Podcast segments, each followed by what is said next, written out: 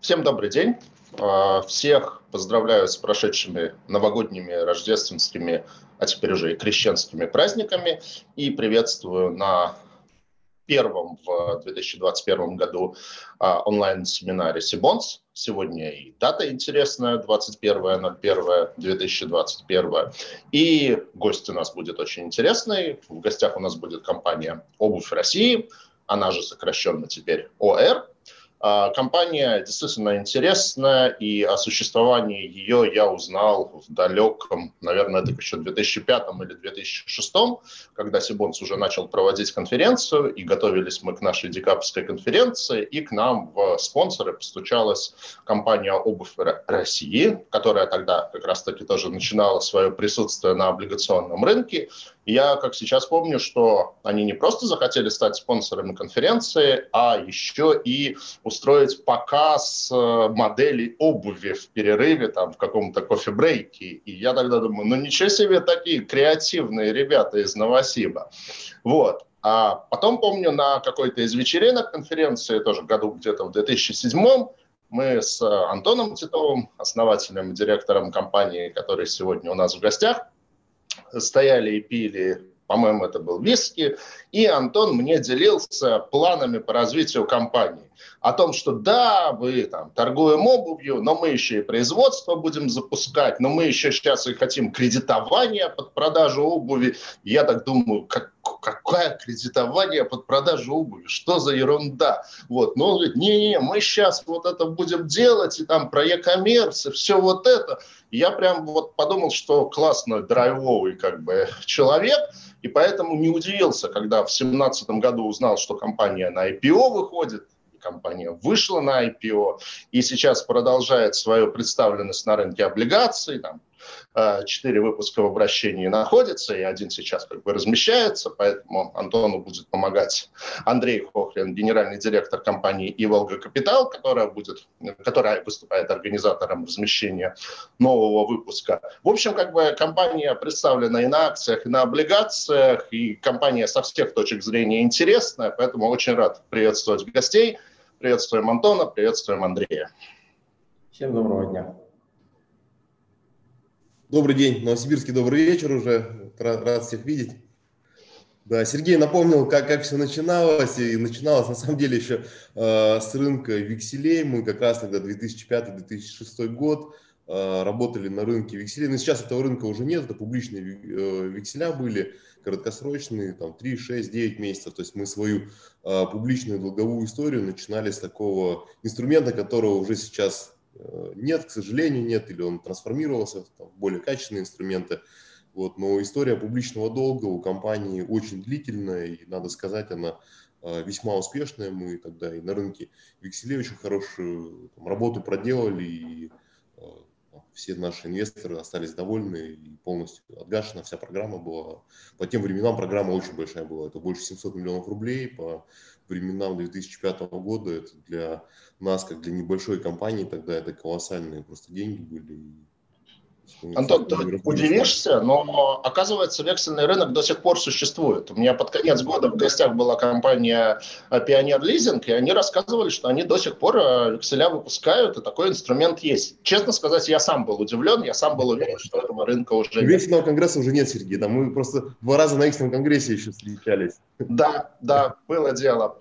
Антон, ну давай, раз заговорили про историю, расскажи вкратце вот вообще как бы историю компании, как она создалась, там, как она развивалась, какие-то вехи на пути развития.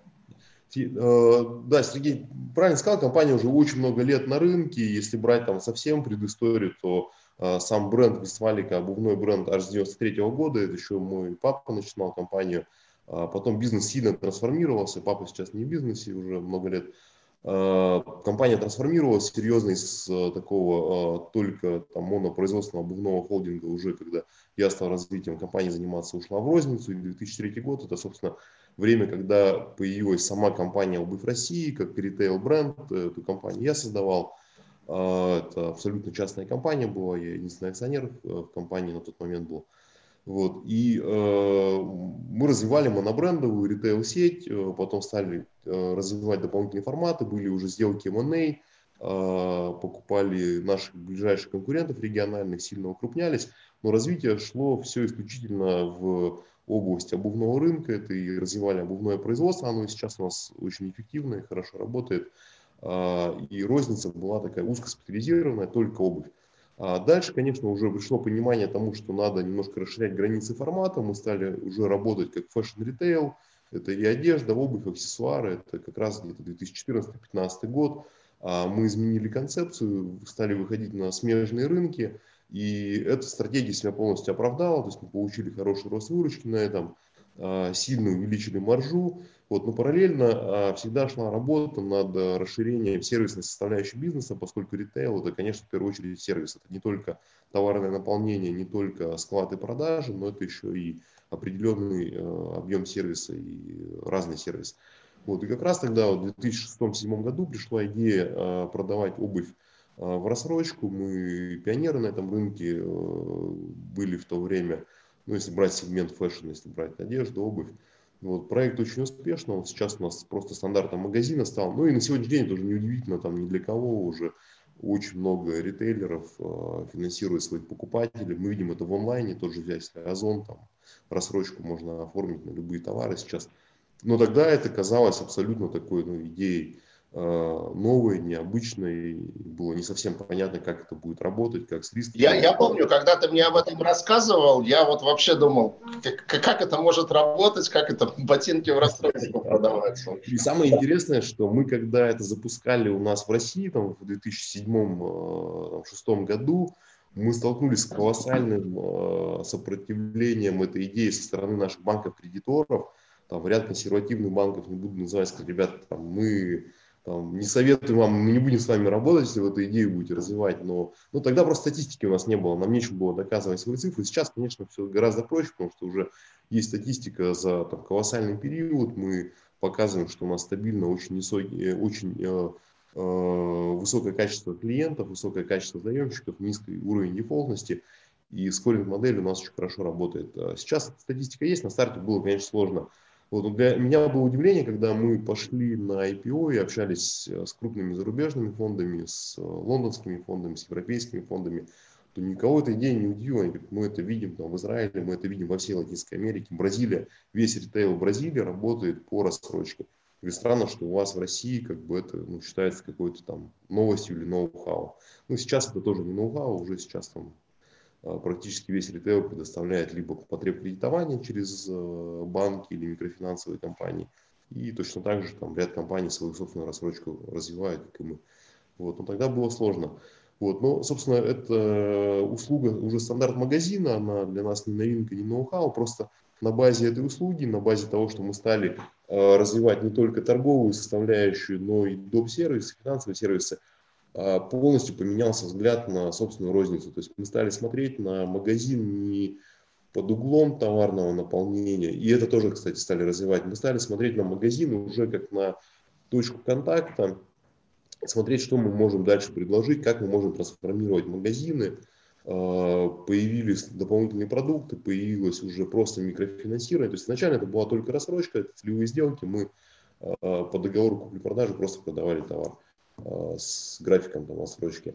Дальше уже появилась микрофинансовая деятельность. Мы одни из первых, там еще в далеком 2010 году, когда закон был о микрофинансах принят, получили лицензию МСФО и стали уже финансировать наших постоянных покупателей на просто неотложные нужды. Но, опять же, здесь речь идет не о самом рынке именно микрофинансирования, о работе с нашими постоянными клиентами. Это все-таки больше инструмент лояльности. То есть, когда мы знаем много лет клиента, у него есть дисконтная карта, мы знаем историю покупок, знаем историю транзакций по рассрочке, по целевым сделкам, у нас тогда минимизирован риск дефолта, и мы нашим постоянным клиентам стали предоставлять уже финансирование на другие потребности. Вот. И постепенно этот продукт заработал. Но дальше как бы, мы не стали останавливаться, мы на магазины смотрим гораздо шире, чем просто формат там, торговли одежды, обувью. Собственно, и пришло понимание того, что надо уходить в универсальный формат, надо срочно уходить в онлайн. Ну, наверное, об этом можем отдельно еще поговорить. Обязательно. И, собственно, мы большую трансформацию начали уже в 2018-2019 году бизнеса, и 2020 год, он, конечно, для нас такой ключевой в плане там, изменения стратегии. Поэтому и название, собственно, «Обувь России», оно исторически у нас сложилось, но ПАО у нас ПАО-Р. Вот, немного... Да, вот расскажи про название, то есть это как, не знаю, сейчас все идут к сокращению, ну как Сбербанк, наверное, самый яркий пример был, Сбербанк стал Сбер, то есть тут тоже была «Обувь России» стала ОР, то есть это просто, я не знаю, это просто смена названия или за этим что-то стоит в плане какого-то такого вот более глубокого ребрендинга? Нет, здесь вопрос не в сокращении, там, в удобстве, здесь вопрос в том, что поменялась суть бизнеса. То есть, да, обувь для нас это очень важный продукт. У нас также работает фабрика крупная в Берске, в Новосибирске фабрика. Производственные активы мы развиваем. Но драйвером прибыли и выручки, и драйвером бизнеса для нас сейчас должны стать новые каналы продаж. Это онлайн в первую очередь. То есть мы видим, как взрывной рост как произошел за 2020 год онлайн-торговли. И наша как раз задача, и наша новая стратегия – это переход в формат маркетплейса, переход в универсальный магазин. Собственно, перевод своих магазинов из узкоспециализированного фэшн-ритейла в универсальный формат мы сделали полностью за 2020 год. Это было сложно сделать там, на удаленке, в пандемии, но мы колоссальные ресурсы подключили организационные. Мы запустили свою закупочную платформу «Продаем.рф». Это уникальный проект, за короткий период был запущен. Вот. И мы полностью трансформировали розницу. Сейчас наш основной бренд «Висвалика», он звучит как «Висвалика универсальный магазин». То есть наша розница не только сейчас одежда, обувь, аксессуары, но это и бытовая техника, это очень большое количество разной посуды, товары для дома. Конечно, мы определенную ориентацию выбрали, это ориентир на нашу основную покупательскую аудиторию, это женщины, 80% покупателей у нас исторически у бренда Висвалика это женщины, поэтому, конечно, маркетплейс, набор товаров имеет вот с такой ориентацией, с такой спецификой, это и косметика, это и разные там уходовые средства, вот, поэтому мы быстро такой сделали переход, это дает возможность нам работать с рынком гораздо большего объема, поскольку за прошлый год очень большое сокращение прошло всех рынков, потребление сократилось. И здесь задача как раз восстанавливать объемы за счет доступа к более широкому рынку. Следующий очень важный аспект изменения нашего бизнеса – это все-таки интеграция в онлайн-торговлю.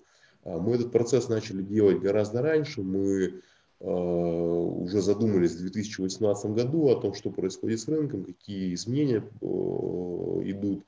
И, конечно, онлайн-торговля, она там просто рывок колоссально сделала и очень сильно повлияла на многие форматы. Также снизилась эффективность торговых центров, то, что расходы торговых центров очень большие, аренда в торговых центрах. Трафик снизился, изменилась структура трафика, и на это онлайн сильно влияет. Под влиянием онлайна мы стали географию менять, мы стали выходить в удаленные регионы, мы стали идти активно в 2018-2019 году в малые города, и эта стратегия себя оправдала. Мы запустили в начале 2019 года проект пункта выдачи заказов, мы сейчас очень большой оператор онлайн-логистики. За прошлый год мы доставили 1,2 миллиона посылок, сторонних причем. Мы работаем с крупными игроками, работаем с Wildberries вместе, работаем с Озон, с Почтой России, работаем по этому проекту. У нас порядка 14 уже операторов, которые работают через наши магазины. То есть наши магазины стали такой логистической инфраструктурой, логистической единицей российской интернет-торговли. Это очень важный аспект. И он серьезное влияние будет оказывать в текущем году и в следующем году. То есть у нас план на этот год – это уже порядка 3,5 миллиона посылок, оборот от сторонних посылок. То есть мы наши точки делаем очень комфортными для клиентов не только по работе с нашей товарной группой, но также по работе с любыми компаниями. То есть задача интегрироваться. Игнорировать... А сколько магазинов сейчас? Сейчас собственных магазинов 670, также функционируют франчайзинговые магазины, но они только работают по товарному наполнению, одежда, обувь, тут как раз это классический бизнес. А собственно сетка вся трансформировалась уже в универсальный формат. Вот. И сервисная составляющая – это ключевой момент, поскольку мы часто слышим вопросы, особенно от иностранных инвесторов, что будет, когда 100% будет онлайн-торговля. Ну, то есть когда-то это произойдет. То есть онлайн, возможно, там, в будущем там, это произойдет через 5 лет или там, раньше, или позже. Ну, в плане обуви, кстати, мне кажется, как бы совсем онлайн, вот как бы онлайн в таком формате, как, не знаю, онлайн к бытовой технике, там, к, ну, даже к одежде, он все равно невозможен, потому что на обувь хотя бы надо померить. Вот, ну, иначе да, этот момент мы тоже также считали еще 3 года назад, когда шли на IPO, и там аналитики, и банковские, и наши там, крупные фонды инвесторов точно так же думали, что в обуви это невозможно, надо померить, особенно классическая обувь, которой мы занимаемся, в основном вот, такая, ну, не кроссовки, она должна подходить очень четко по размеру, что да, ее онлайн-примерка невозможна, точность камер, там, телефонов дает погрешность 1 мм, а 1 мм в объеме это уже разница в один размер, то есть по сути это угадывание размера. То есть технология онлайн-примерок, она такая, это больше маркетинг, нежели практическая составляющая. Но мы не учли другой момент. То есть когда там, 3-5 лет назад интернет-операторы, интернет-маркетплейсы развивались, они были очень сильно зажаты оборотным капиталом, они работали по договорам отсрочки или договорам предоплаты, и у них оборотный капитал был сжат, поэтому они не могли возить там, по 20-30 пар одному клиенту. Сейчас ситуация кардинально поменялась. Вот тот технологический дефект, который есть у интернет-торговли, там, фэшн-ритейле, все маркетплейсы решили просто административно, организационно. Работа маркетплейсов сейчас перешла на договора комиссии либо реализации, оборотный капитал практически ни у кого уже теперь не ограничен, собственный, и это дает возможность просто дать там, колоссальный сервис конечному потребителю, то есть клиент в этом случае, конечно, сильно выиграл. То есть мы видим, как в пунктах выдачи там, многих компаний, многих крупных операторов просто клиент заказывает там, 10-15 пар, выбирает в лучшем случае 1-2, все остальное возвращается. Но это косты уже, к сожалению, поставщика, косты производителя. Вот. И это здорово нарастило объемы интернет-торговли. Да, я полностью согласен, что в таких сегментах, как одежда, обувь, онлайн полностью там, 100% долю не займет, поскольку все равно много людей, которые хотят померить, перед зеркалом в магазине посмотреть, там, с другими товарами сравнить. Вот. Но объем сильно вырос, поэтому наша задача, конечно, сейчас это максимально переходить в онлайн. Мы в конце прошлого года запустили Висвалика.ру уже в формате маркетплейса. У нас очень большое товарное наполнение. Сейчас мы дополнительные сервисы развиваем. Наши магазины все работают в режиме пункта выдачи заказа. Мы запустили приложение на Android, на iOS обновленное, и в этом году будем новые релизы делать. То есть задача нарастить долю онлайна и увеличить объемы за счет этого, объемы нашей выручки. Собственно, поэтому весь ребрендинг произошел, поскольку уже слово «обувь» нас сильно ограничивает. Обувь, да, для нас это важная единица нашего бизнеса, существенная доля торговых доходов наших, но обувь это уже не единственный источник доходов, и поэтому здесь как бы в бизнес-среде, с точки зрения конечного потребителя, мы уже давно сделали переформатирование, уже Висвалика универсальный магазин называется правильно, но в бизнес-среде нас еще все равно все воспринимают как обувного игрока, но это уже не так. В плане EBITDA, выручки уже не только обувь и не столько обувь уже сейчас стали. Поэтому важно эту информацию корректно донести до сообщества инвестиционного. И здесь как раз вот у нас новая расшифровка УР, это онлайн-ритейл-групп. То есть у нас полное название будет УР-групп. Отлично.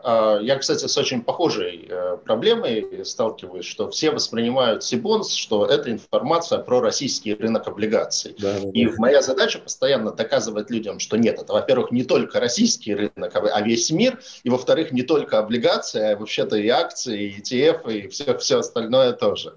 Вот, поэтому это действительно как бы хорошо тебя понимаю, что... Бизнес перерос свой бренд просто. Но я, правда, пока вот ребрендинг Сибонс в этом плане не планирую. Антон, такой вот вопрос. Я, на самом деле, когда готовился к семинару, почитал там в разных чатах тоже вот обсуждение вашей компании и наткнулся на точку зрения, что инвесторы в чем-то даже до конца не понимают, как вас позиционировать. Позиционировать вас как ритейлера или позиционировать вас, по сути, как микрофинансовую организацию.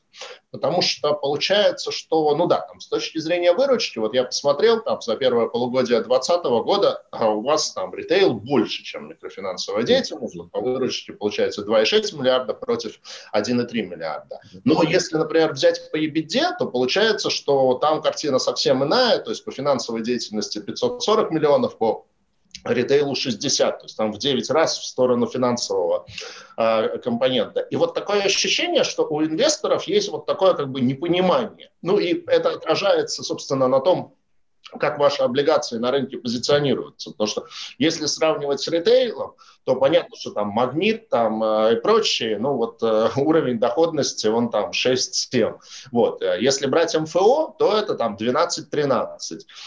И вы сами как себя в большей степени как бы позиционируете, что вы скорее ритейл с финансовой составляющей или вы скорее финансовая составляющая с ритейлом? Нет, Сергей, конечно, мы ритейл-компания в первую очередь, и клиентский поток строится весь исключительно через ритейловую часть. Здесь важно отметить такой момент, что у нас все взаимоотношения, в том числе и по части микрофинансирования, они базируются на истории транзакций торговых. То есть у нас покупатели, которые приобретают товары в нашей сети, они потом только становятся нашими клиентами по микрофинансовой части. То есть здесь нет... То есть прийти с улицы и сказать, что я хочу получить займ, нельзя. Надо сначала купить пару. Нужна история торговых операций с нами по товару. Это больше как система дальнейших взаимоотношений, кросс-продаж, поэтому все клиенты, которые получают микрозайм, они могут оформить микрозайм, они в любом случае наши клиенты по торговым сделкам. То есть, условно говоря, потому как часто человек покупает новые ботинки, вы можете, в принципе, оценить более-менее его кредитоспособность. Мы оцениваем по истории транзакций по рассрочке. То есть, если покупатель приобрел обувь в рассрочку, с нами рассчитался вовремя, там не было каких-то задержек, то у него сразу же автоматически возникает предодобренный лимит уже по микрофинансовому финансовой части, поэтому у нас знание клиента в любом случае через торговлю строится. Вот вернемся к той части, то есть, да, мы 100% торговая компания, да, у нас есть существенный доход, есть существенный бизнес в сфере микрофинансов, но он базируется абсолютно на торговой части, поэтому здесь, конечно, мы торговая компания, и мы позиционирование в этом плане не меняем. Хотя мы в микрофинансовом рынке тоже достаточно большой игрок, если посмотреть рейтинг эксперта, мы где-то в пятерку входим, где-то в семерку по каким-то показателям, то есть мы все равно крупный игрок и в этом бизнесе. А применительно к микрофинансовой деятельности, то есть она идет под брендом «Арифметика. Финансовые сервисы». Да, здесь ребрендинг какой-то планируется, чтобы тоже к ОР-группу это привязать? Нет, это отдельный микрофинансовый бренд, то есть МКК «Арифметика» также под этим брендом и дальше будет работать. То есть, возможно, в будущем микрофинансовая компания как-то перерастет в какую-то часть более самостоятельную, но сейчас это все интегрировано внутри ритейла. Бренд развиваем, бренд работает, бренд уже свою известность определенно имеет. Если вернуться к цифрам, Сергей, что ты цифры вначале озвучивал, 60 миллионов против 540, это, конечно, звучит достаточно так серьезно в сторону неторгового бизнеса. Но здесь надо с одной оговоркой это все озвучить, что это итог первого полугодия, аудированные цифры первого полугодия 2020 года. И как раз это показывает, насколько у нас бизнес-модель устойчивая в том плане, что торговый бизнес, он оказался под таким серьезным давлением. Мы квартал целый были в простое, то есть у нас 2,5 месяца полностью были закрыты все магазины по всей стране в период карантина. Долгий потом период был запуска выхода из карантинов, и как раз этот плохой результат такой по торговой части, он полностью обусловлен тем, что ритейл, классические ритейл-магазины не работали, не функционировали. Но при этом компания сгенерила EBITDA, компания получила доход, но на второй части своего бизнеса, которая полностью перешла в онлайн. То есть мы микрофинансы очень быстро переключили на удаленные каналы работы, на онлайн, на личные кабинеты. Вот. И эта часть бизнеса, она не останавливалась. То есть мы там буквально за первые 2 недели апреля смогли полностью трансформироваться на онлайн. Мы там через Сбербанк онлайн-гашение очень много получали и сейчас получаем. То есть мы вот эту всю работу перестроили очень быстро. Вот, поэтому мы в тяжелый период для всего ритейла, когда была закрыта розница, мы функционировали, у нас поступали доходы от микрофинансовой части нашего подразделения, мы в полном объеме платили зарплаты сотрудникам, финансировали все текущие расходы, и бизнес не останавливался. Там, выплачивали купоны по облигациям. Вот, это очень важный элемент, и, собственно, кто погружался в нашу бизнес-стратегию и изучал, как мы прошли вот этот карантинный период, там все абсолютно отметили, наши кредиторы, крупные банки отметили, что вот такая структура бизнеса, такое деление там, на торговую часть и на услуги очень сильно повысило жизнеспособность нашего бизнеса. Вот, поэтому... он уже в чате, я вижу этот вопрос, но его, естественно, тоже обойти нельзя. Там в конце ноября была новость о том, что была приостановлена лицензия у НКО «Платежный стандарт», которая, как я понимаю, была технически... Я, честно говоря, не самый большой эксперт по МФО, но я так понимаю, но через него, собственно, эти операции проводились. Но при этом был релиз о том, что «Арифметика» перейдет там на стороннего провайдера и остановки деятельности не будет. Как-то этот вопрос, он был решен, и «Арифметика» деятельность продолжилась? Там, насколько там длительный был период простой? Да, к сожалению, такое событие произошло, и для нас это такая очень новость нехорошая, неприятная. Это отзыв лицензии не связан никак с деятельностью группы. Там были незначительные, на наш взгляд, нарушения со стороны наших платежных агентов. Вот. Ну, мы с этой ситуацией дальше разбираемся, и там у нас сейчас судебное разбирательство определенное будет, что мы не совсем согласны с тем приказом, который был издан в отношении платежного стандарта ЦБ, и пытаемся это оспорить сейчас. Вот. Ну, факт есть факт, никуда от этого не деться, деятельность платежного стандарта остановлена. Для нас это наше дочернее общество, для нас эта компания, она являлась инфраструктурой для определенных сервисов для «Арифметики», это зачисление денег на карты, то есть это больше эквайринговая компания для нас, то есть сам по себе платежный стандарт не был центром прибыли, не генерил прибыли, он исполнял больше функций эквайра и выпуск карт для, в том числе, «Арифметики», для других компаний, которые являлись клиентами платежного стандарта. Вот. Данная ситуация для нас, она такая достаточно неприятная и некомфортная с точки зрения бизнеса, но мы смогли быстро перестроиться и перешли на работу с крупным оператором, это ЦФТ, сейчас полностью все сервисы перекинули на ЦФТ, и эквайринг перекинули на ЦФТ. Остановки «Арифметики» не было, остановка буквально на 1 день была, поэтому бизнес микрофинансовый в этом плане не пострадал. Да, не все сервисы сейчас доступны, там работа личного кабинета сильно пострадала, но мы это ближайшие месяц-полтора мы это полностью исправим. Но в данный момент все выдачи работают, микрозаймы мы выдаем, гашения все происходят в плановом режиме клиентов. Часть сервисов, которые давали комфорт, они сейчас не в полном объеме работают, но мы их в полном объеме восстановим. Но на финансовый результат второго полугодия прям значительно это не будет. Значительного влияния не будет. Гашения все проходят вовремя. То есть большинство клиентов не заметили эти изменения, но определенный, конечно, минус был в этом. Угу. Антон, давай тогда вернемся к ритейлу. То есть, понятно, что ты уже упомянул, что 2,5 месяца магазины стояли закрытыми. Понятно, что просадка в непродовольственном ритейле очень большая была в первом полугодии. То есть я где-то встречал оценку, что порядка 30%.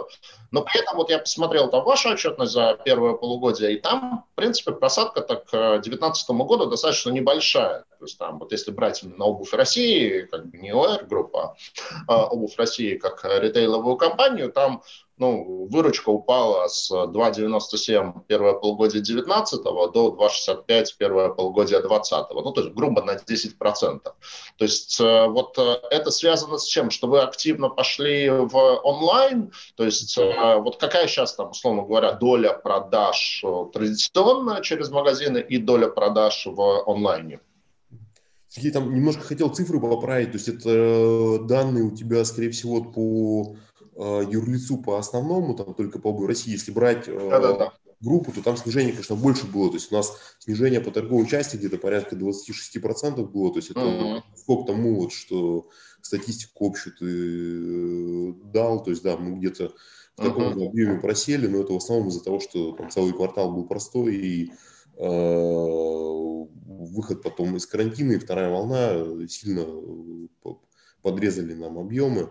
Вот. Но если в целом говорить, то есть по общей выручке и по деятельности мы, наверное, пострадали меньше, чем наши некоторые коллеги, у которых только торговая деятельность. Вот. Если к вопросу онлайна вернуться, то доля онлайна сейчас в целом там, в бизнесе, в чистом виде онлайн порядка 15%. То есть наша задача, конечно, значительно нарастить эту долю, и в планах у нас на ближайшие несколько лет это вывести долю на уровень более чем 50% доли онлайна, то есть такая стратегическая задача. Вот, но по прошлому году это 15%, поэтому... Это в основном вот интернет-сайт westfalica.ru, да? Да, westfalica.ru и наши приложения. А тут был вопрос в ленте по ценовому сегменту, то есть вы вот в плане, прежде всего, Вестфалики, какой ценовой сегмент у вас обуви, то есть средняя, не знаю, максимальная цена? Средняя – это масс-маркет, то есть мы, бренд Вестфалика находится в масс-маркете, то есть мы там средний минус даже сейчас уже сегмент, то есть если в цены перейти, то зимние мужские ботинки – это от 2500 до 6000 рублей на натуральном меху зимняя обувь. И женская обувь это вот от 3 до 7-8 тысяч рублей за пару зимних сапог. То есть недорогой формат, абсолютно это масс-маркет. Понятно. Антон, понятно, там за 20... там нам сейчас показали презентацию, понятно, что за 2020 год еще отчетности нет, но, тем не менее, там, наверное, у вас какие-то внутренние, как бы, менеджерские оценки есть, то есть за счет, там, по итогам года просадка к 2019 году сильная будет, или все-таки второе полугодие уже, как бы, подвыправилось, и есть шанс, что примерно, там, выйдете близко к уровню 19-го. Нет, Сергей, к сожалению, к уровню 2019 года мы не выйдем. Там я могу только пока что выручку озвучить, поскольку еще отчетность МСФО еще не сверстана, аудит еще идет. Выручка будет 11 миллиардов рублей по 2020 году. То есть это как раз это ниже, чем 2013 год. 2019 год. 2019 год было 13 миллиардов, то есть мы 2 миллиарда не добрали до объемов 2019 года. Вот. Но здесь надо сказать, что два момента сильно повлияло. Это то, что простой был во втором квартале, и вторая волна пришлась как раз на пик сезона продаж в фэшн-ритейле, это октябрь-ноябрь, это очень сильно снизило трафики магазинов, поэтому мы не вышли на те объемы, которые мы ожидали от осенне-зимнего сезона. Но в целом, как бы, ситуация рабочая, и там, в этом году мы планируем, что на объемы 2019 года мы должны выйти. Хорошо. Антон, вот ты упомянул, что у вас есть еще такой проект Marketplace «Продаем», сайт продаем.рф. Вот немножко подробнее про вот это, в чем модель, в чем, там, вообще, в чем бизнес-модель, как это монетизируется, и, условно говоря, там, Marketplace, как это конкурирует там со Сбером, с Яндексом и так далее. Да. Для конечного потребителя это бренд Висвалика.ру, то есть продажи всех этих товаров идут через Marketplace, через сайт Висвалика.ру и через приложение. А продаем.рф это бизнес-платформа для поставщиков. То есть мы столкнулись с какой проблемой? То есть когда мы решили переходить в универсальный формат год назад и начали тестировать эту всю работу, мы поняли, что просто поставщики не фэшн рынка, они не знают нашу компанию, в принципе, не знают, кто мы такие, не знают, как с нами работать, что это за магазины, и мы как раз через... Мы создали портал, платформа продаем.рф, на которой есть личный кабинет для поставщика, описан формат наших магазинов, принципы работы описаны. Мы стали контрактоваться через онлайн-платформу, и на данный момент уже порядка 1000 поставщиков с нами законтрактовались. Объем поставок за прошлый год был больше 4 миллиардов рублей. В этом году, я думаю, что мы удвоим эти объемы. То есть мы создали такой очень удобный инструмент работы с нашей сеткой, и за очень короткий период нас узнало огромное количество поставщиков и стало нашими партнерами, стали нашими поставщиками. Вы здесь, получается, в некотором смысле как конкуренты, там, не знаю, Озону и Wildberries? Ну, в этой части, да, в части вот работы с поставщиками, да. Угу.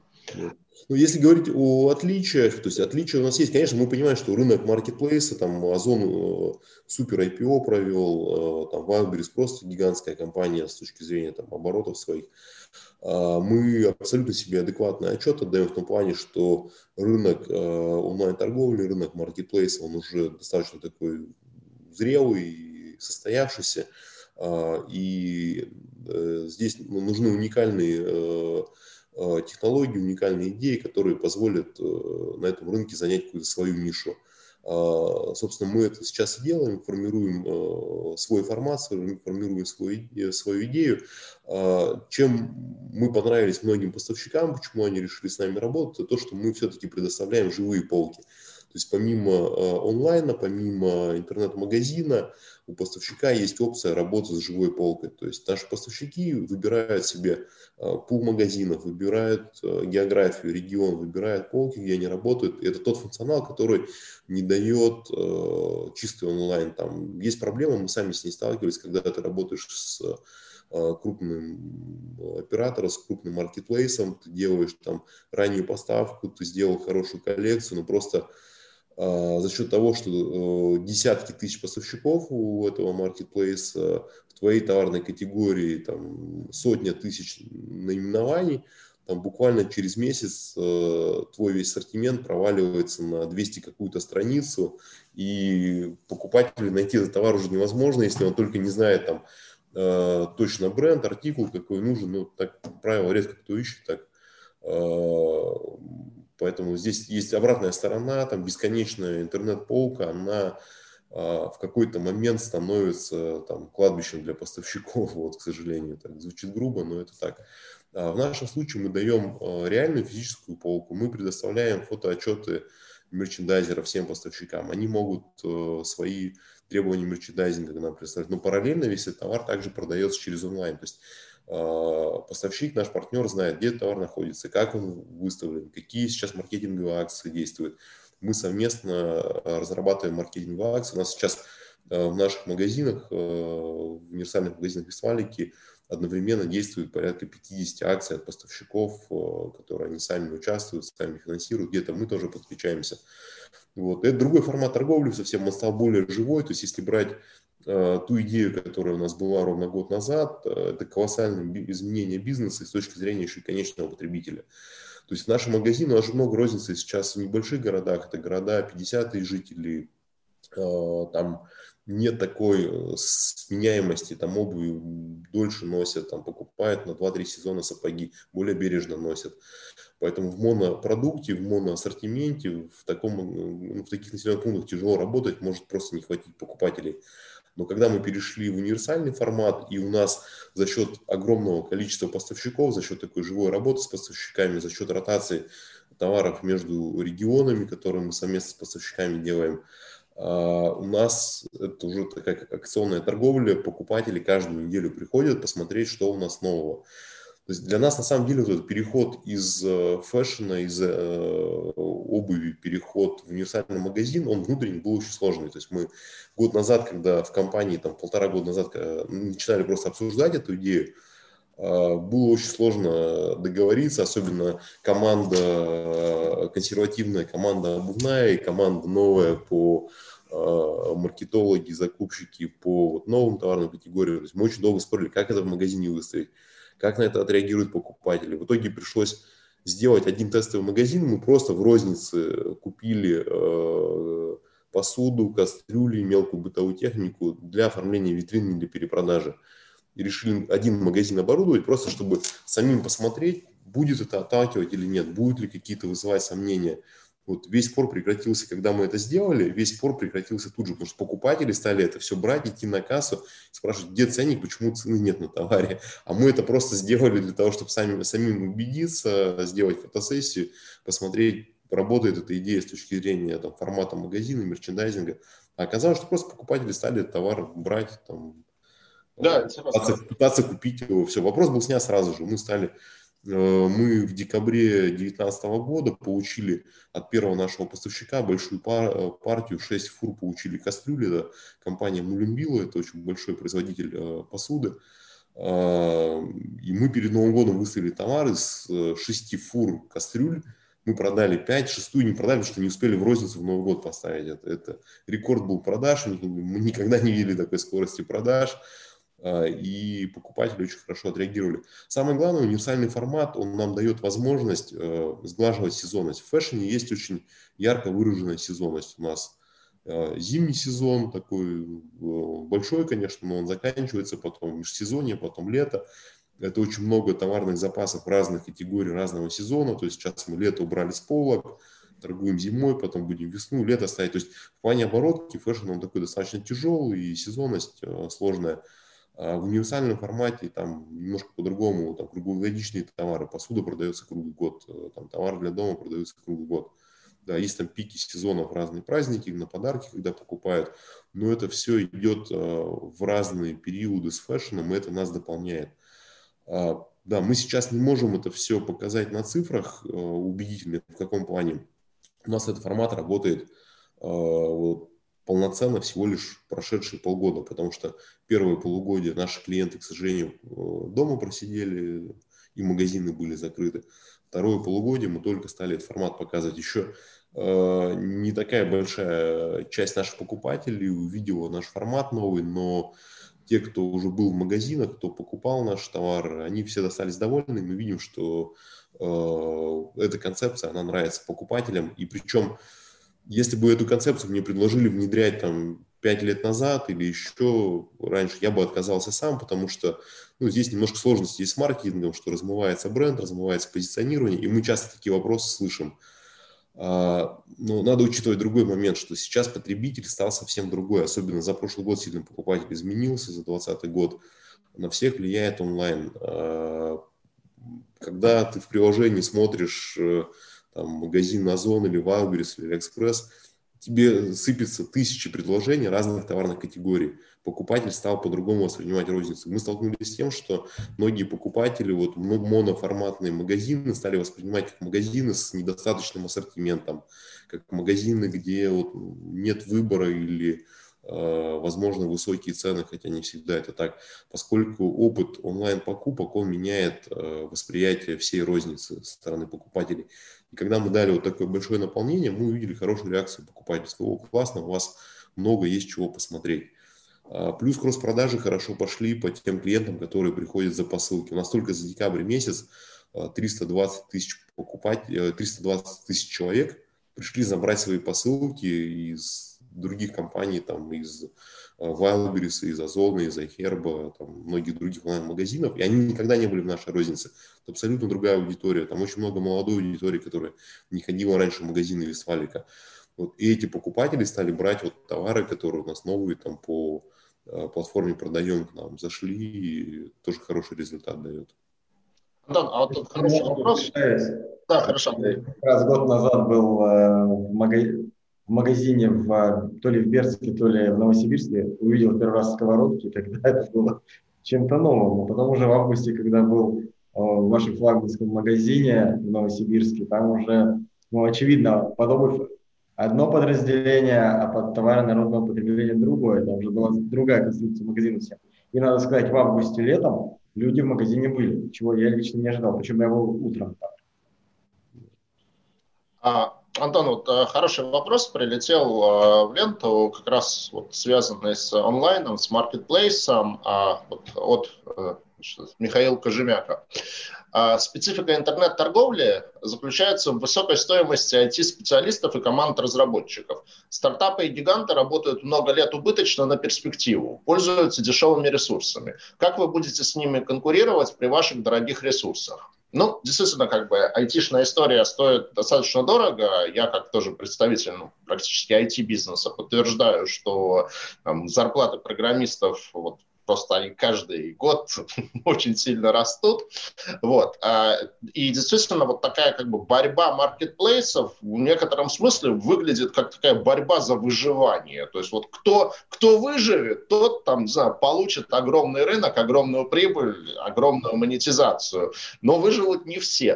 То есть нет ли тут, играя в эту историю, риска того, что у вас просто кончатся ресурсы в какой-то момент в эту историю играть по сравнению с более крупными. Тот же Озон, у него прекрасное IPO, он прекрасная крутая компания, но при этом это прекрасная крутая убыточная компания.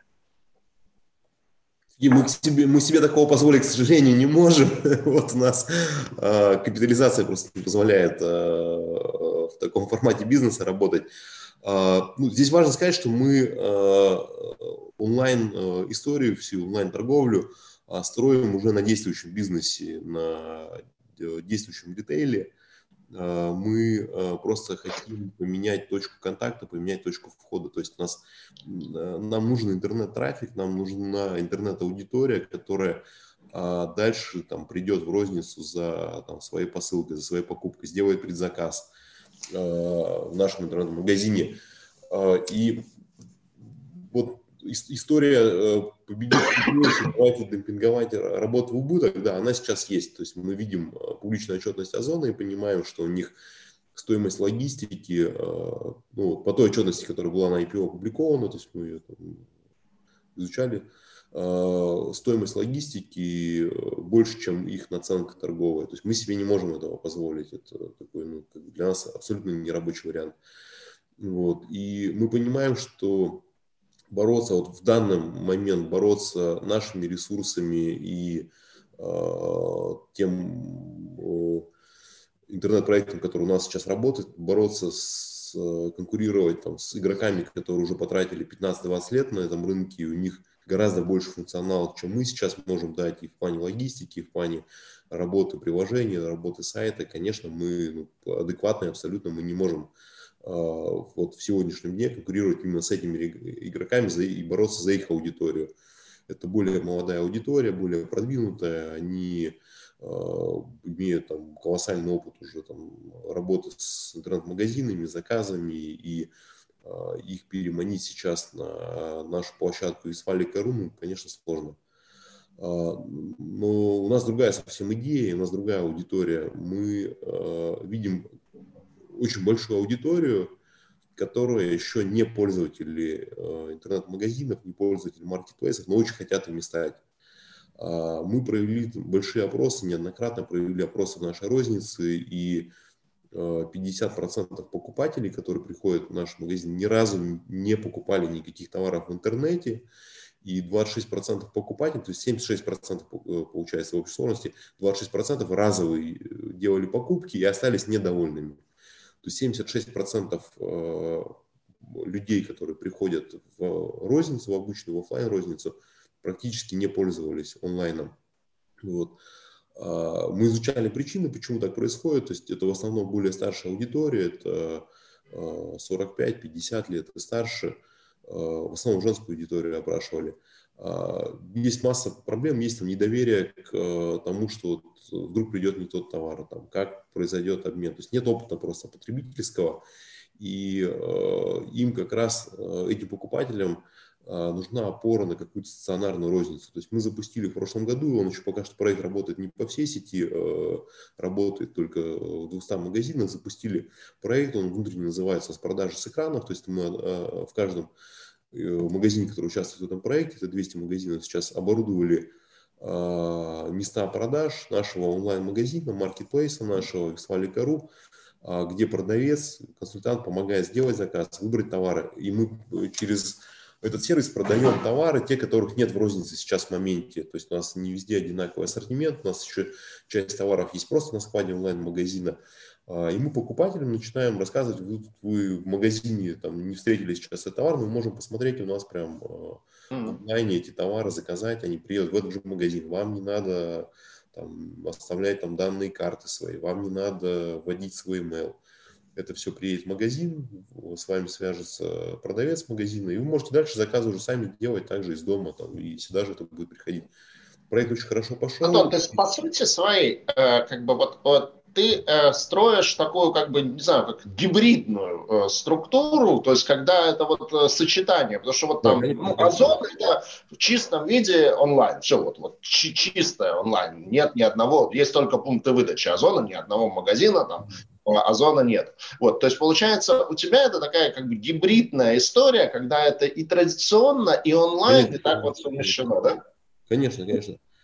Вот, ну, если брать те же данные, вот Wildberries недавно данные по прошлому году коммерческие свои показал, и мы видим, что у них доля обслуживания через пункты выдачи заказов это 93%, с учетом того, что прошлый год был карантинный, и курьерская доставка была востребована. Ну и, собственно, на ритейл-конференции прошлогодней Wildberries тоже сказал, что предпочитают покупатели идти в пункты выдачи заказов, и курьерские доставки были востребованы только карантин был такой острый.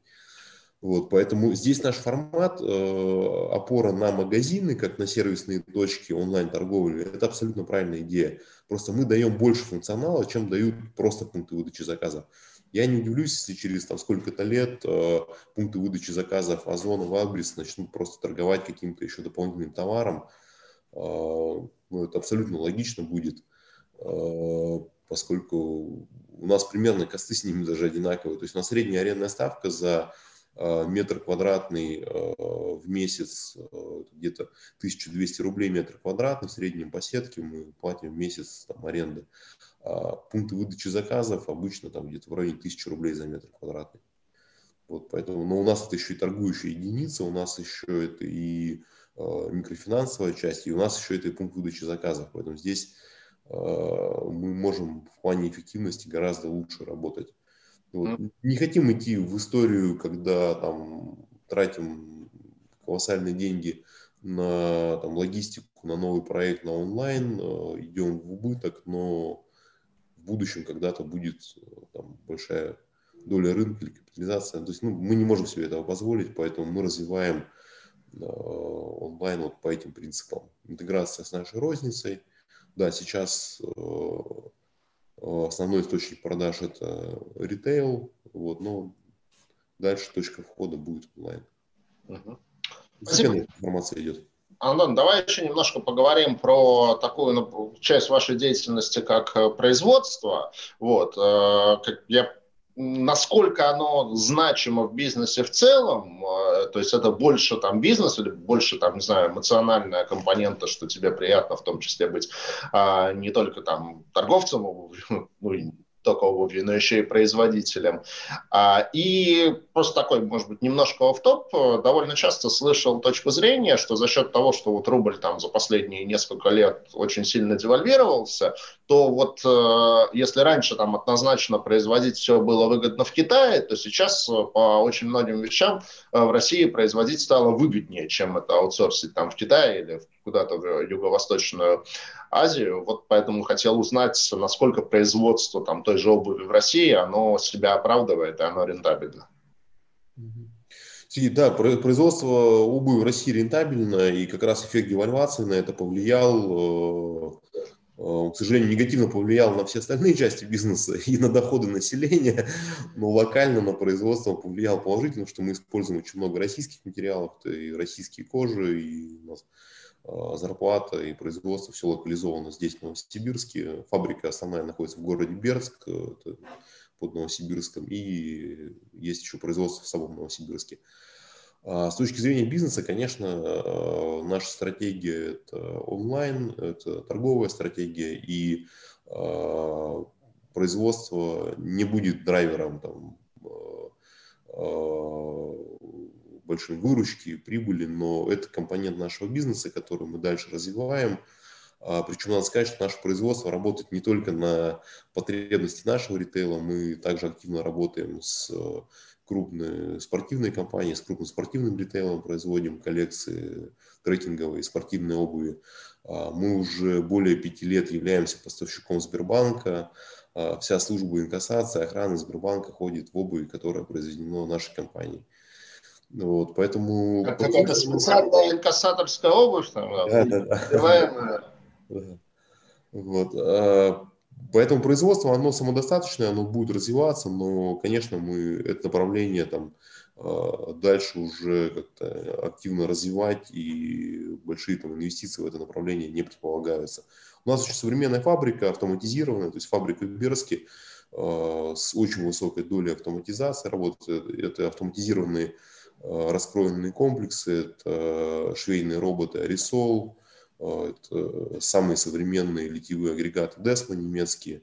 Вот, поэтому фабрика у нас в плане технологического своего развития на очень высоком уровне. То есть на таком уровне автоматизация уже становится неважно, где она физически находится. Да. Хорошо. Давай к финансовой части вашей компании. То есть если брать там 19-й год, у вас EBITDA, я посмотрел, было 4,1, чистая прибыль 1,7. За первое полугодие 2020 года у вас, понятное дело, там убыток относительно небольшой, 305 миллионов, но тем не менее. Ожидания по 2020 году в целом уже можешь озвучить или пока еще как бы нету отчетности?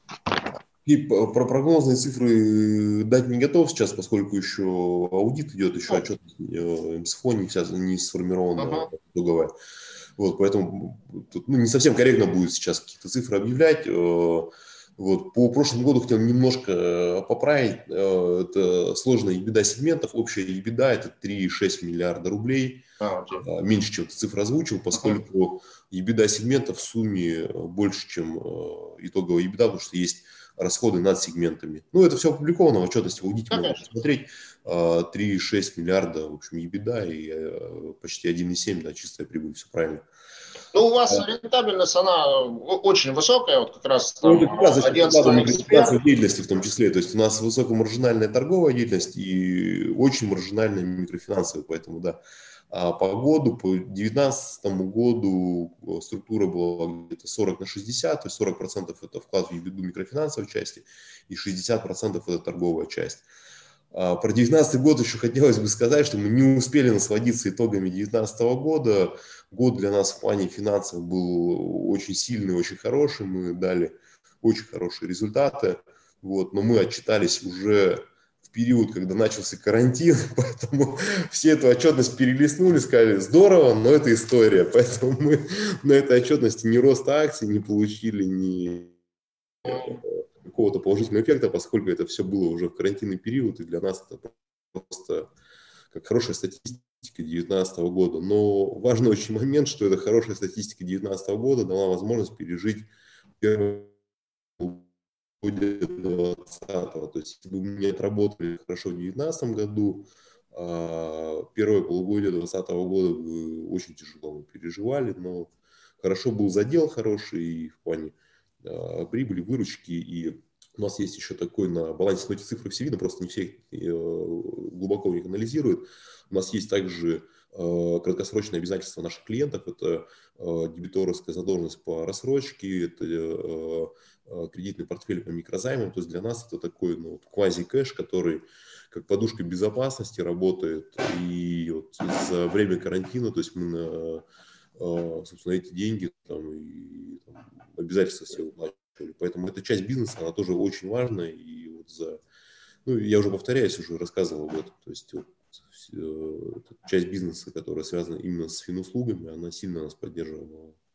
А вот, тут, по-моему, уже даже несколько раз вопросы задавали. Когда вообще ожидать отчетности за 2020 год?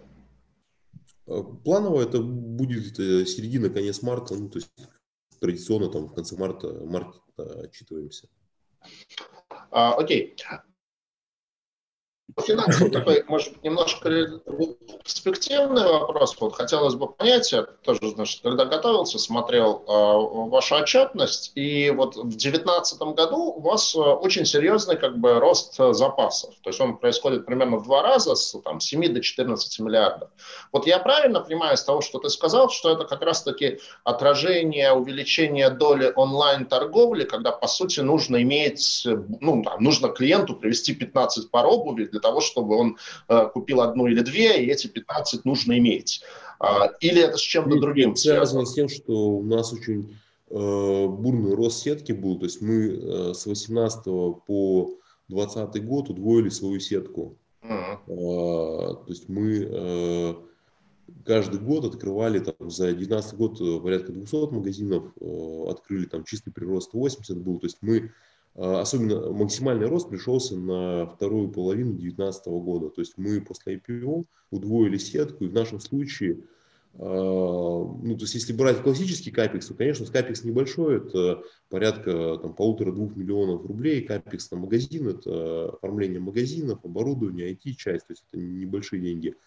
Но в нашем случае 2 затраты, в том числе это оборотка, то есть на 1 магазин приходится порядка 15, там, чуть больше миллионов рублей оборотного капитала, это сам сток магазина, это коллекции следующие, которые тоже заранее закупаются.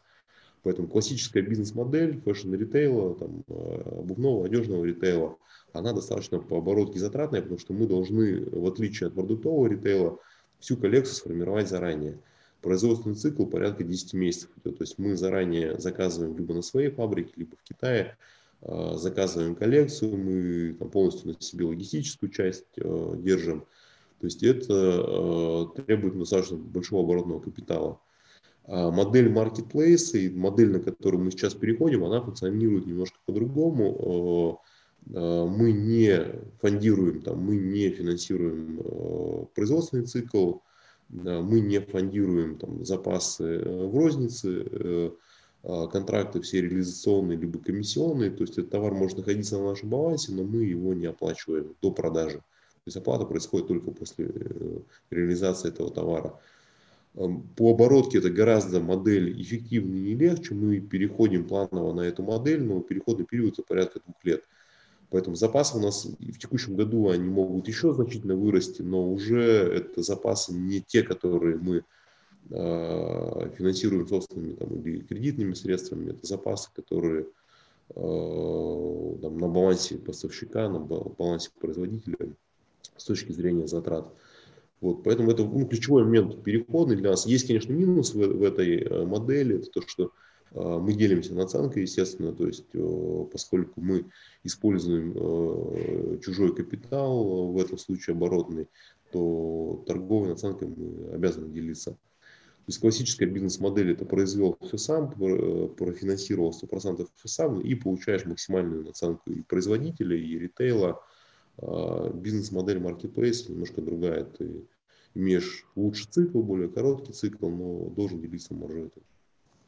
Антон, а сеть, вот я читал у вас на сайте, что в какой-то презентации, что вы, в принципе, не планируете ее сильно расширять.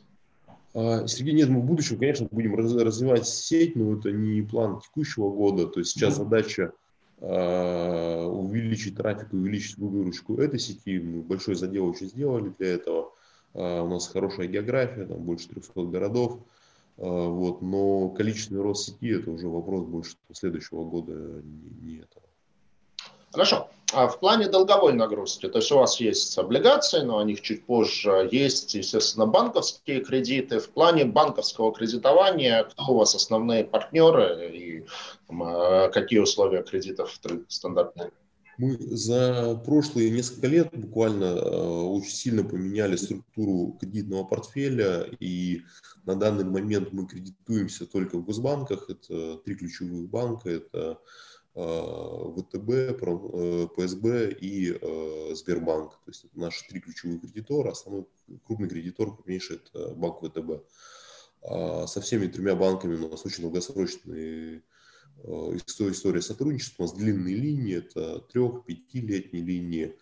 за время, вот, которое было в прошлом году карантинное, там, и потом выходы из карантинов, и там, вторая волна, мы за этот период там, полностью пересмотрели условия кредитования, там, с банками провели большую очень работу в плане там, оценки рисков и того, как компания там, справилась с этим периодом, там, закрытым периодом, карантином.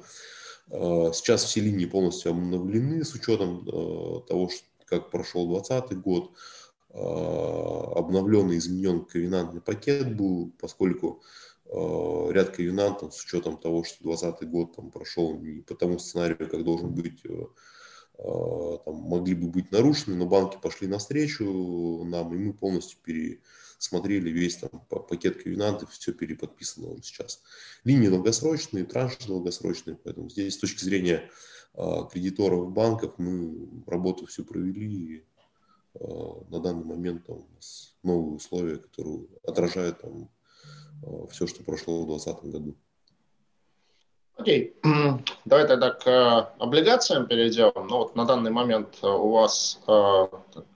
Попробую расширить экран.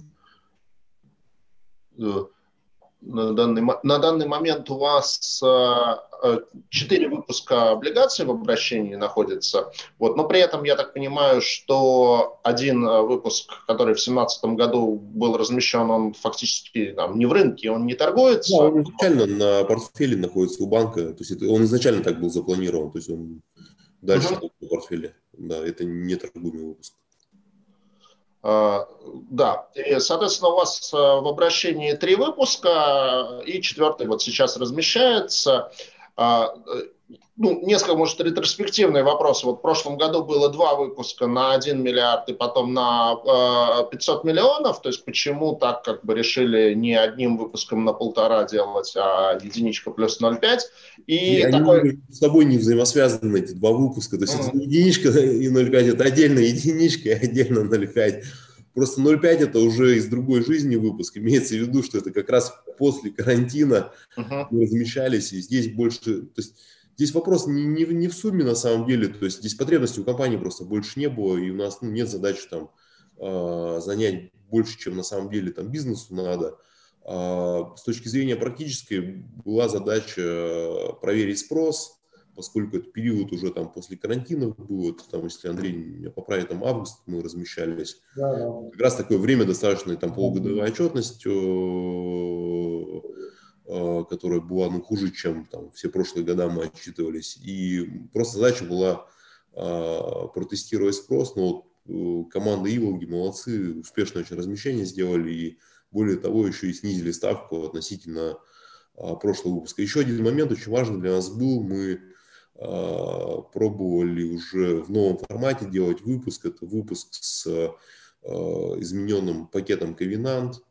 Собственно, еще и тестировали вот этот момент очень важный. Ну, здесь Андрей, наверное, может подключиться. Просто ковенант – это такое, как сказать, такое условие, которое срабатывает в самое ненужное время. Мы в своей практике максимально отказываемся от этого набора, понимая, что он не улучшает, а ухудшает кредитные метрики. И да, летний выпуск, он во многом был экспериментальным, потому что сейчас кажется, что вот рынок есть облигационный, а когда мы нормально выходили после весны, было ощущение, что его нет. И мало того, велись переговоры как раз с банками, насколько я это помню. И это тоже был определенный аргумент для этих переговоров. Поэтому сделали не совсем соразмерный масштабом бизнеса Обуви России выпуск, но он красиво выглядел, вот, и он позволил усиливать позицию по отношению к банкам и вообще позволил вернуться на рынок то, что в дальнейшем потребовалось, допустим, сейчас. Нам сейчас проще действовать в силу того, что выпуск был в августе и небольшой. Хорошо. Важно добавить, что этот выпуск пошел просто на рефинанс, то есть там не на увеличение долговой нагрузки, как раз вот, ну, собственно, выпуск больше такой тестовый был для нас в плане рынка. Хорошо, а такой вопрос, почему вы так любите ежемесячную выплату купона? То есть это так вот, ну не очень традиционно для российского рынка, а у вас по последнему выпуску... Это как раз потребность была со стороны рынка. У нас рынок в том числе это и ритейл, и и как раз здесь был запрос на ежемесячные купоны. Ага.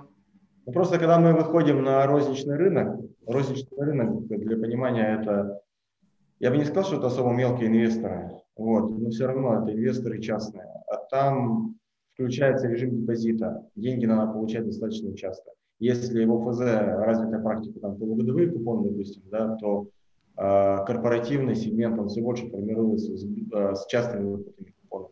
Ну, я Андрей, я вот эту тему дискутировал, кстати, с коллегами, с твоими там коллегами, конкурентами из Гротбьерна, они тоже любят ежемесячные купоны. Я как раз говорил, что мне, как частному инвестору, это неудобно, потому что я должен увидеть, что мне пришел купон, я должен зайти там на сайт или приложение, куда-то эти деньги, что-то там на эти деньги купить, другое. То есть мне вот, если честно, мне как бы кажется, что чем реже, тем лучше. Сейчас, на самом деле, как сказать, вся эта история заиграла другими красками, потому что изменилась налоговая система, налогом не облагается, НКД облагается, сейчас, в общем-то, облагается все, то есть, вернее, не облагался налогом купон. Поэтому, может быть, мы вернемся, ну, вернее, рынок вернется к более редким выплатам. Ну, мы просто сейчас здесь в мейнстриме, вот и все. Здесь еще был момент такой, что нам необходимо было какое-то отличие от прошлых выпусков сделать. Вот один из моментов важных было то, что от многих клиентов был запрос на месячные выплаты. Ну, этот момент, на мой взгляд, он не принципиальный. Национальная это любовь или нет, но она есть. Да. Окей, давайте тогда к новому выпуску. Ну, такой вопрос, он, наверное, чуть-чуть каверзный, что ли, но не задать-то его тоже нельзя. То есть по двум предыдущим выпускам, по первому и второму выпуску есть ковенанты, и, соответственно, один из ковенантов – это превышение соотношения чистый долг и EBITDA, превышение 4. Значит, скорее всего, ну да, отчетности как бы пока не опубликовано, но там по всем прогнозам и по всем обсуждениям этот ковенант будет нарушен, соответственно, возникнет как бы у инвесторов возможность требовать погашения облигаций. То есть правильно ли я понимаю, что, в общем, вы как бы тоже все это понимаете и размещаете вот этот выпуск на 1,5 миллиарда, чтобы закрыть эти 1,5 миллиарда, которые весьма вероятно будут предъявлены по вот этому первому и второму выпуску? Ну вот, собственно, наверное, это главный вопрос. Ну и озвучить параметры нового выпуска. И, так как я понимаю, по нему ковенантов уже не будет. Ну давайте здесь я отвечу просто как представитель. Здесь, Сергей, ты совершенно прав. Есть элемент страховки, потому что в обращении находятся два выпуска с совокупным объемом 2,5 миллиарда рублей, которые могут легко уйти на оферту в апреле. Вот, соответственно, не страховаться, но это как-то для этого делать. Вот. Хотя в общем кредитном портфеле это не такая большая сумма. Вот. Опять же, деньги могут не понадобиться. В этом случае должен быть и финанс. Но здесь отчасти конечно. Вот. Но я просто являлся одним из инициаторов как раз размещения. И мы торопили время, выходя первыми в этом году, то есть максимально рано, понимая, что в общем рынок хороший, спрос объективно есть, у нас он за 3 сессии больше 70% выпуска размещено, то есть мы сейчас уже проводим эфир не в плане раскрутки выпуска, а в некотором смысле отдавая дань информированности инвесторов. Вот. То есть я вижу, что спрос действительно хороший, понимая также, что мы имеем историю, обсуждаемую часто в непозитивном ключе, ну, потому что просто мы прекрасно понимаем, что бизнес просел, все вещи объективны, но рынок хороший. При этом мы, когда выстраивали метрики этого выпуска, я тут признателен Антону за шаг навстречу, мы делали небольшую премию к торгующимся выпускам. Вот. То есть если до сих пор мы планомерно снижали затратность для эмитентов, в этот раз мы ее опять снизили, но меньшим шагом. Ну вот, кривая доходность, вот последний выпуск, вот он чуть-чуть выше по доходности, чем... Ну, потому что, с одной стороны, мы пользуемся прелестями рынка сейчас. С другой стороны, мы все равно должны вести себя с инвесторами максимально открытым. То есть, как бы, мы говорим, что рынок хороший, но они же потом не должны получить минус у себя там в портфеле. Вот. Поэтому вот, нашли такой баланс. Я считаю, что время выбрали хорошо. Да, безусловно, сыграли серьезно на опережение, но я думаю, что спокойствие на облигационном рынке, вообще как бы при кредитовании, это, наверное, главное. Потому что нам не так важно развитие, как стабильность. Вот это как раз элемент стабильности. Я тебя хотел добавить вот, к самому вопросу. То есть, да, мы ожидаем, что будет превышен уровень ковенанта. Да, конечно, этот новый выпуск – это формирование дополнительной ликвидности с целью прохождения оферты, но хочу сказать, что мы рынку об этом хотим заранее все сказать. Там, более того, у нас опубликован отчет «Эксперт РА», обновленный в конце декабря, он был опубликован.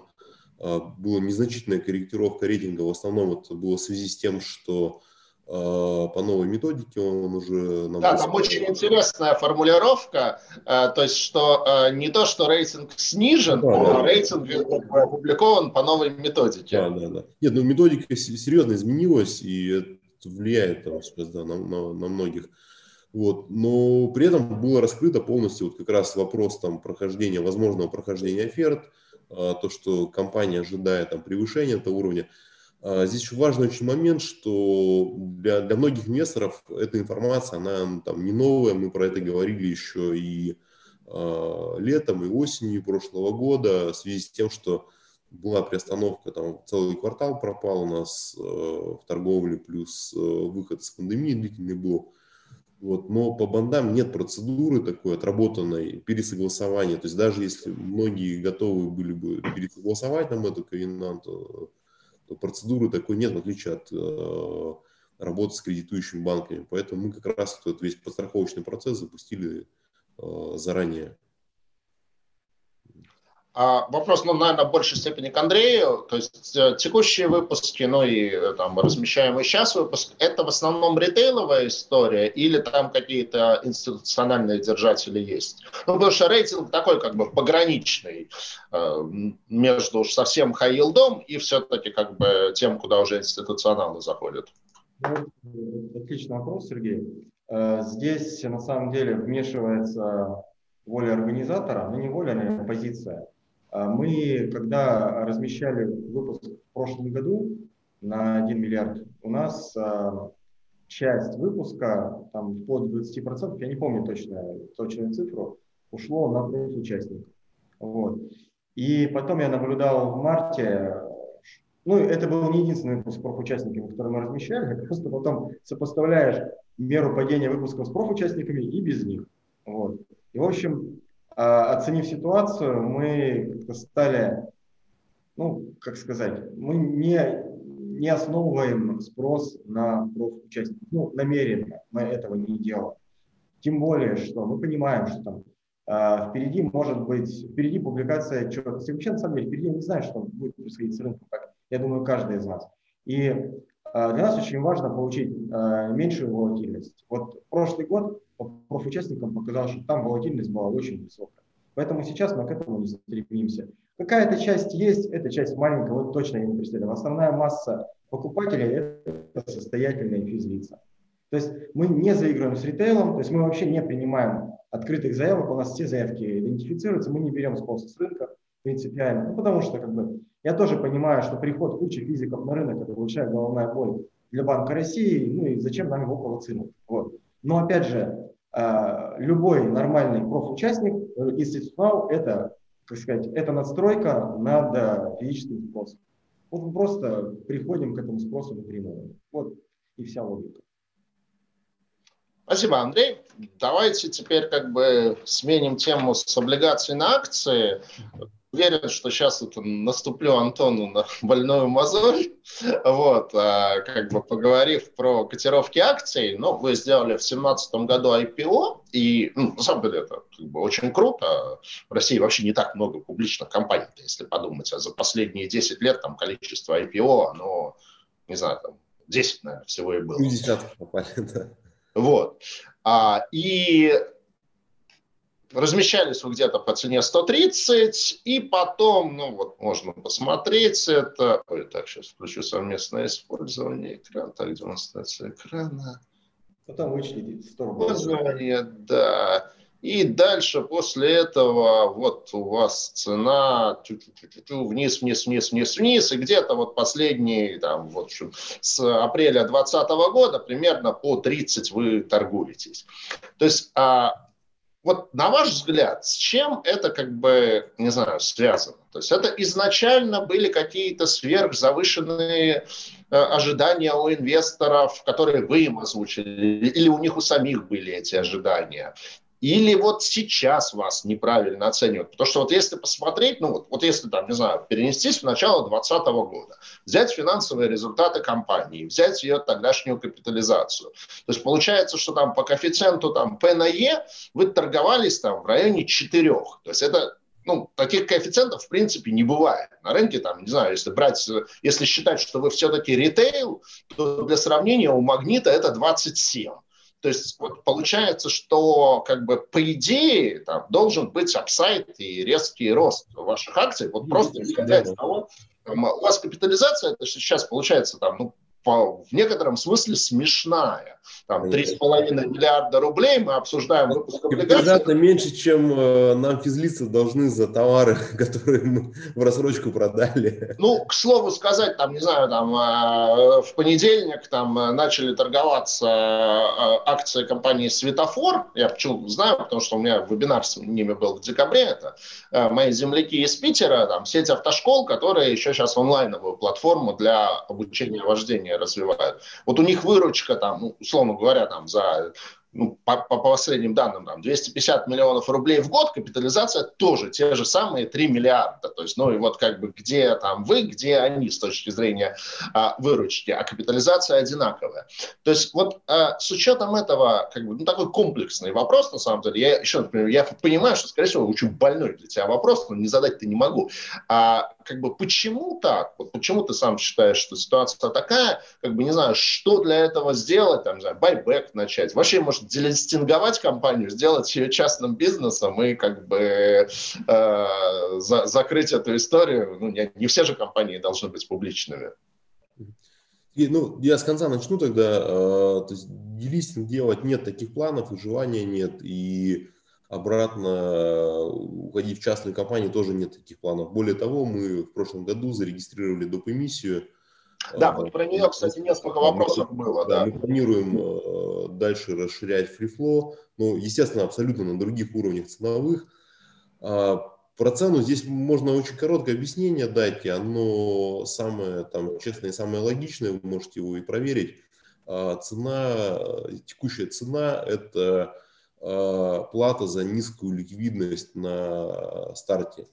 То есть у нас IPO было достаточно качественное, это хорошее IPO было, мы довольны и результатом, там завышенной цены не было, оценка была с дисконтом достаточно большим за счет небольшого размера компании, поэтому в той цене, она была 140 на IPO рублей, уже был дисконт, оценки были выше гораздо изначально. Но IPO было у нас все-таки больше рассчитан на институционалов, то есть весь объем сделки был выкуплен иностранными фондами, и там ключевых игроков, это там чуть больше 10 фондов, всего в сделке участвовало 40 с небольшим фондов. То есть в любом случае эта сделка была такая, ну, скажем, больше клубной. Да, IPO прошло, IPO было качественным, но проблема вот именно такой структуры сделки в том, что не было потом ликвидности. Если вы посмотрите объем торгов по нашей акции в 2018 году, это было там порядка 400 миллионов рублей всего. При этом цена была, ну, там, больше 100 рублей, там, она весь год держалась. Соответственно, следующая проблема, когда поменялся вектор там у фондов, часть фондов по своим причинам стали выходить, кто-то из российских активов, кто-то из нашего актива в связи с тем, что ликвидность низкая, это спровоцировало там серию продаж, и когда есть предложение, но нет адекватного спроса, цена начинает резко падать. Если посмотреть на 2020 год, который очень тяжелый был в плане там всего там ритейл-бизнеса в России, непродуктового бизнеса особенно, то у нас оборот по акции за прошлый год уже 4 миллиарда. Это больше, там, чем сегодняшняя наша в целом вся стоимость компании, которая, Сергей, ты правильно говоришь, она смехотворная просто цена относительно там объема даже нашего. Относительно масштаба бизнеса, да. Да, и вот эта работа, собственно, у нас работа с изменением структуры спроса, она началась только там в начале прошлого года. Мы с Андреем и командой Иволги по акции начали работать только вот буквально там за пару месяцев до карантина. То есть мы в прошлом году начали работу по бандам в конце года. Иволга нам сделала транш в конце декабря 2019 года. И к акции команда подключилась только вот в феврале 2020 года. Собственно, за это время была сделана колоссальная там работа над ошибками, работа с российским спросом. То есть мы не работали с российским спросом на IPO, мы работали, это все иностранные инвесторы были, вот, но мы оказались там в какой-то части заложниками в плане ликвидности, вот, и это сильно так уронило цену. Сейчас, конечно, это все восстановить требует достаточно больших затрат в плане работы с рынком, в плане работы с инвесторами, в плане там объяснения, почему такая цена, но нет соблазна там заделиться, конечно. Там, при цене 140 опуститься до 30, делистник можно сделать. Это небольших денег абсолютно требует. Причем фрифлоу у нас 50%, то есть надо не всю капитализацию выкупать. Нет, таких планов нет, делать мы этого, естественно, не будем. Будем работать с рынком, будем доказывать, что стоимость сейчас неадекватно низкая, и объяснять причины, почему это происходит. Вот. Но надо сказать, что за прошлый год мы очень здорово в этом плане поработали, и команда Иволги много там хороших вещей сделали в плане того, что помогли выйти из бумаги тем фондам, которые по своим причинам все-таки захотели выйти. Сейчас структура акционеров сильно изменилась, у нас большая... Да, кстати, вот там был вопрос, что, я так понимаю, она у вас на сайте публикуется, и вот там был вопрос про то, чтобы когда обновятся данные на сайте. Имеется в виду по структуре акционеров. Ну, крупных у нас держателей более 5%, только я один. Вот. Мой пакет как был 50% ровно, так и остается. Вот. И весь остальной спрос — это уже небольшие пакеты, очень много физлиц, и это как раз такой уже более ликвидный рынок. Ну и мы видим даже там торги там, декабря, это за декабрь, оборот только за один месяц 400 с небольшим миллионов, это больше, чем за весь 2018 год был оборот в бумаге. Поэтому все-таки ликвидность должна в будущем как-то трансформироваться в стоимость. Вот. Наверное, ну, я надеюсь, что более профессионально на этот вопрос ответит, но... Я надеюсь, в том числе, что вот этот вебинар, он вот на это тоже будет, этому будет способствовать. Ну, в свою очередь, я, занимаясь акциями, понял, что я действительно очень мало понимаю на рынке акций, гораздо меньше, чем на рынке облигаций, но мы поняли одну вещь, что действительно есть участники, которые устали. Ну, это не важно, по какой цене они все равно это сделают. Вот. Тем более, что доля позиций Обуви России там, в ряде фондов, но она настолько там маленькая, что какая разница, там, как долго ты будешь нажимать красную кнопку по какой цене. Вот.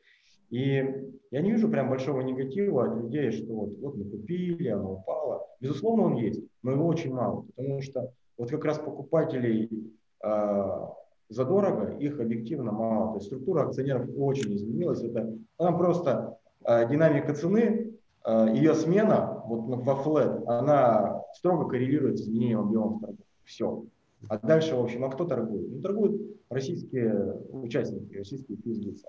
А дальше рано или поздно, ну, это, безусловно, не утверждение, это предположение, бумага начинает следовать за динамикой компании. В этом году, безусловно, динамика финансовая, она негативная. Это лучше, чем в среднем по рынку. Я там приводил в самом начале данные. Рынок упал на 25%. У нас там выручка Обуви России снизилась примерно на 17%. Все равно это выше среднего уровня, но это негатив. Сменится на какой-то там стабильности позитив, ну, можно ждать обратной реакции. Опять же, только ожидание, но, по крайней мере, для этого, как сказать, на это уже потрачены усилия и по крайней мере, предварительные данные показывают, что они потрачены не совсем зря. Здесь еще важно, наверное, Андрей, отметить, что у нас такое качественное изменение в плане ликвидности и спроса на акцию, интереса к акции появился только после того, когда стали делать облигации, в том числе и ритейловые. То есть у нас интерес к нам стал появляться российского инвестора. То есть мы, когда сделали IPO, то есть у меня было заблуждение, что вот мы публичная компания, значит, нас инвестор знает, российский инвестор нас тогда как-то должен узнать. А когда мы там в декабре 2019 года делали с Иволгой, в том числе ритейл-транш, нашу акцию никто, оказывается, не знает.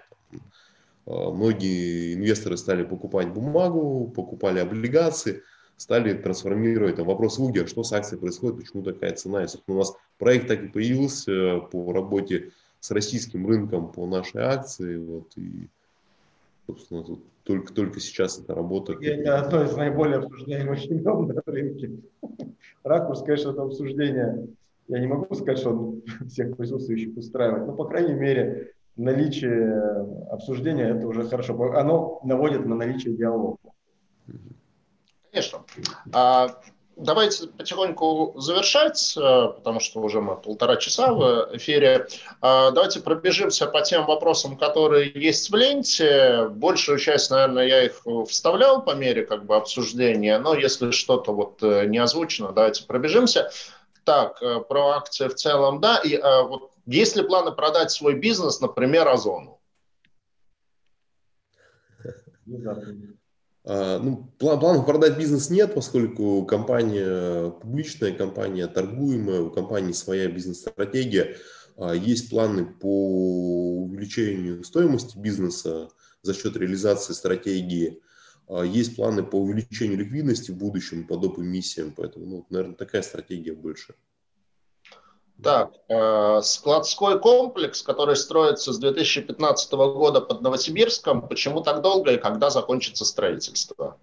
Здесь важно сказать, что часть проекта реализована, мы используем, у нас архив под документацию очень большой, это в основном касается микрофинансовой деятельности, площадка для контейнерного хранения, но в целом этот проект сейчас заморожен и остановлен по той причине, что арендовать сейчас склады дешевле. То есть мы, когда начинали строить этот склад, объект... То есть надо сказать, что то, что мы начали строить, это уже все практически достроено и эксплуатируется. Но сам большой комплекс мы отказались строить из-за того, что сейчас достаточно низкие цены на аренду складов. И в Новосибирске очень большое количество складов сейчас доступно. А в тот период, когда мы проект планировали, там не было такой доступности складов. То есть поэтому мы исходим из рациональности. То есть нет смысла туда сейчас тратить большой капекс, когда можно гораздо дешевле арендовать. Планирует ли компания опубликовать свою долгосрочную стратегию в ближайшее время? Да, конечно, обязательно. Мы сейчас работаем всей командой над стратегией, работаем с советом директоров над утверждением стратегии. Но важно сказать, что многие элементы, они уже сейчас тестируются. Мы информируем рынок о тех изменениях, которые есть практически ежемесячно. То есть у нас любые события, связанные с разработкой стратегии и с изменением бизнес-формата, они публикуются абсолютно сразу же, регулярно. Поэтому здесь мы максимальную доступность информации рынку даем. Угу. Несколько вопросов про дополнительный выпуск акций. Есть ли на него стратегический инвестор? Если нет, зачем было его регистрировать? Это больше подготовительное действие было. Мы об этом сразу сказали. То есть, когда доп. Эмиссия регистрировалась, сразу сказали, что нет задачи размещать в моменте этот выпуск. Больше была проведена подготовка. И тот уровень цен, который был объявлен, мы его поддерживаем. То есть размещение будет только после перехода за 100 рублей за акцию, значительного перехода. Выпуск этот необходим для финансирования новой стратегии. Сейчас мы обходимся без этих денег. Поэтому здесь мы это все объявляли, в принципе, эти все данные есть. Спасибо.